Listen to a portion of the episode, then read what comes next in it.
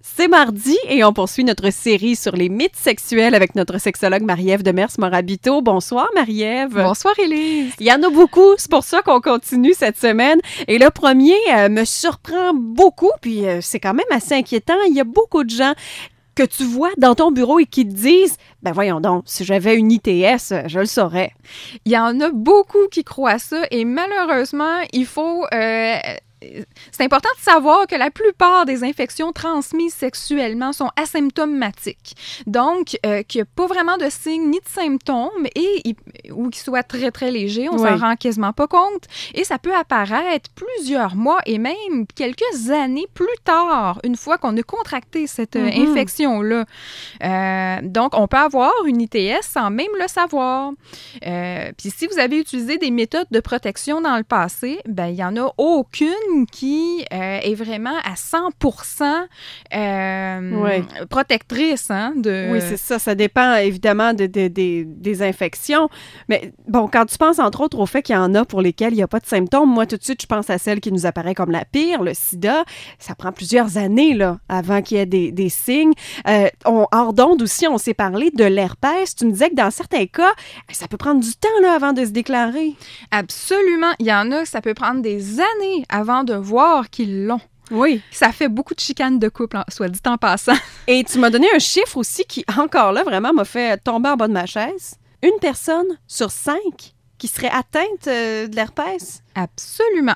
C'est vraiment beaucoup. Et je crois que c'est beaucoup au fait qu'il y a un manque d'éducation dans la société par rapport au, à la sexualité. Ben, on le voyait justement dernièrement là, dans les actualités, on, en a parlé. Il y a une recrudescence, entre autres chez les jeunes, c'est ça?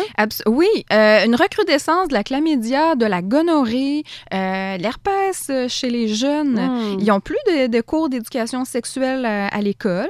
À la maison, on leur parle pas beaucoup. Les parents ont pas beaucoup le temps, ils se sentent souvent mal à l'aise. En tout cas, c'est souvent ce que j'entends dans mon bureau, euh, que la majorité des gens n'ont pas reçu d'éducation sexuelle à la maison. Ça, euh, je pense qu'on pourrait s'en parler longtemps. On se refera une chronique un peu plus tard là-dessus. Mais bon, pour ce soir, premier mythe à détruire. Si on a une infection transmissible ou on dit transmise sexuellement, oui. ben ça veut pas dire qu'on va le savoir. Absolument, et c'est pour ça qu'il est important de passer des tests de dépistage régulièrement. On va parler d'autres mythes, vraiment dans un tout autre registre. On te garde avec nous, Marie-Ève, puis on se reparle dans une quinzaine de minutes.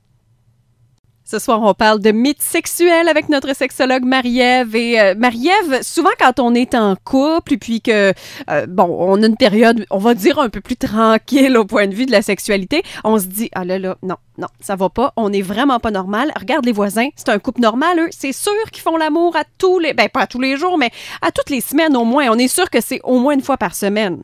Bien, les statistiques disent même que les couples font euh, l'amour euh, de deux à trois fois par semaine. Oui. Donc, c'est facile de s'alarmer quand on, pense que nous, dans notre couple, on le fait une fois ou deux semaines, des fois même une fois par mois. Ça crée une pression, puis en, même temps, ça, ça, ça crée euh, des, des, chicanes aussi dans le couple. Parce qu'on se dit, ben, on n'est pas normaux, c'est pas correct. De ça va pas bien, là. Ça va pas bien. c'est un indice que ça va mal. Et c'est vraiment pas le signe que ça va pas bien que de faire l'amour moins souvent. Il y a des gens qui ont euh, des besoins qui sont différents que les des autres. Si, les deux dans le couple sont d'accord pour euh, faire l'amour une fois par mois, pourquoi pas? C'est quoi le mal là-dedans? Est-ce que tu penses que les statistiques qui nous disent que les gens le font deux, trois fois par semaine sont fausses? Est-ce que les gens mentent quand on leur pose la question? Je suis pas certaine, moi, que les gens disent toujours la vérité. Ça se peut, hein? moi, je, mettrais quelques bémols là-dessus. Je pense mm. que des nuance à faire. Je suis pas certaine que deux, trois fois par semaine, ça reflète vraiment la population euh, au Québec. on a beaucoup de nouveaux couples dans ces statistiques-là. c'est peut-être ça. oui, je pense que oui. Au début, c'est normal de faire l'amour régulièrement, mais après un certain temps, on trouve notre rythme de croisière mhm. hein, qui euh, est souvent un petit peu moins euh, qu'au début. Hein. On va parler également d'un mythe qui concerne bon, la reproduction, on va dire ça comme ça. souvent, on a l'impression, les femmes, que quand on est dans notre période de menstruation, si on avait des relations sexuelles, ben ce serait pas dangereux. C'est comme une période sans danger. Mais là, tu nous dis que non, c'est pas vrai. C'est tout à fait possible de devenir enceinte tout en étant euh, menstruée. Donc, il faut s'enlever ça de la tête qu'on peut pas en avoir pendant ce, qu'on peut pas devenir enceinte en étant en, a- en ayant ces règles. Oui. Donc, il y a même des femmes qui vont avoir une période d'ovulation euh, deux fois dans le même Deux mois. fois. Moi, c'est la première fois que j'entends ça de ma vie. Là. Je te le dis, j'ai jamais euh, appris ça à l'école. Euh, c'est, parce que là, ça, ça défait toute la méthode du calendrier, ça, là. là. C'est pour ça qu'il ne faut jamais se, se, se fier à cette Mhm. méthode parce que il faut savoir qu'il faut être- on peut devenir enceinte à n'importe quel moment de notre cycle menstruel. Donc, comme des, des ovulations surprises. exactement, puis on est on le sait pas, donc il faut toujours avoir une bonne méthode de contraception et ne pas se fier seulement au calendrier. Mais dis-moi donc, est-ce que c'est répandu le fait d'ovuler deux fois dans le même mois chez les femmes ou ça reste quand même un phénomène plus rare? C'est plus rare. OK, on te garde avec nous. Dans une quinzaine de minutes, on se parle entre autres euh, d'un mythe euh, qui est relié à l'orientation sexuelle et je sais que ça, c'est quelque chose qui te dérange beaucoup. Beaucoup, oui. On parle de mythes sexuels avec notre sexologue Marie-Ève et il y en a un qui concerne l'orientation sexuelle. Je sais que ça te dérange beaucoup, Marie-Ève, puis moi aussi, je trouve que ça n'a pas de bon sens. Il y a des gens qui pensent qu'il est possible de changer d'orientation sexuelle et tu as déjà eu justement une personne qui t'en a fait la demande dans ton bureau. Oui, qui me demandait euh, si je savais, euh, si je pouvais l'aider à changer complètement d'orientation, à devenir hétérosexuel. Hmm. Et euh, il y a beaucoup de charlatans sur Internet qui vont faire croire qui- que c'est possible de le faire, alors que c'est totalement faux. L'homosexualité n'est pas un choix. On se lève pas le matin en se disant tiens, je deviens, je voudrais être homosexuel. Donc, il faut plutôt accepter ce fait-là qu'on est homosexuel. Et il n'y a pas un thérapeute de sérieux sur la planète Hmm. qui peut euh, faire croire qu'on peut changer d'orientation sexuelle. Une personne peut vivre dans le déni, euh, peut faire semblant euh, de s'intéresser à l'autre sexe Mhm. pour correspondre aux attentes de la société.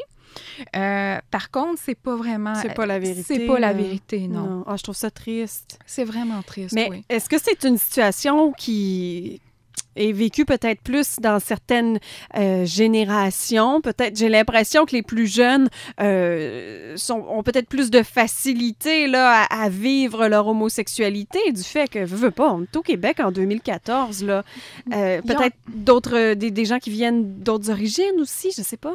Oui, d'autres origines, mais je dois dire qu'au Québec, il y a encore beaucoup d'homophobie. Malheureusement, il y en a encore.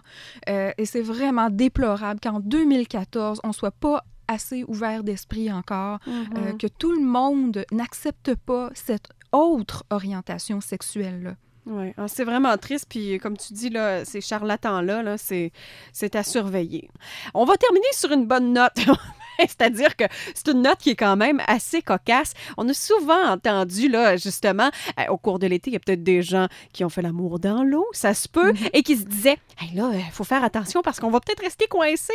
Mais Oui, c'est un mythe. On l'a entendu souvent, celle-là. Et c'est pas vrai, parce que quand l'homme a peur ou il se sent stressé, qu'est-ce qui arrive? La première chose, c'est qu'il perd l'érection. Ben oui. Donc, c'est impossible de rester coincé dans l'eau. hein. On entend souvent, ben, je ne sais pas si vous avez entendu, euh, qu'on devait insérer le doigt dans la nuque de l'autre personne. ça. Moi, je l'ai lu à plusieurs reprises. Je l'ai entendu beaucoup.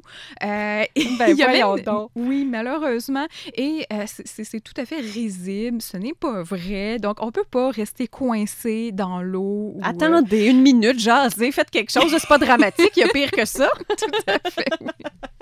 Ben, merci beaucoup, Marie-Ève. Ça m'a fait vraiment plaisir. On peut t'envoyer nos questions, euh, nos commentaires, nos suggestions via la page de l'émission Osée sur le boomfm.com. Et si les gens veulent aller te consulter, Oui, vous pouvez aller sur la page de mon site internet qui est euh, le www.masexologue.ca. on se reparle mardi prochain.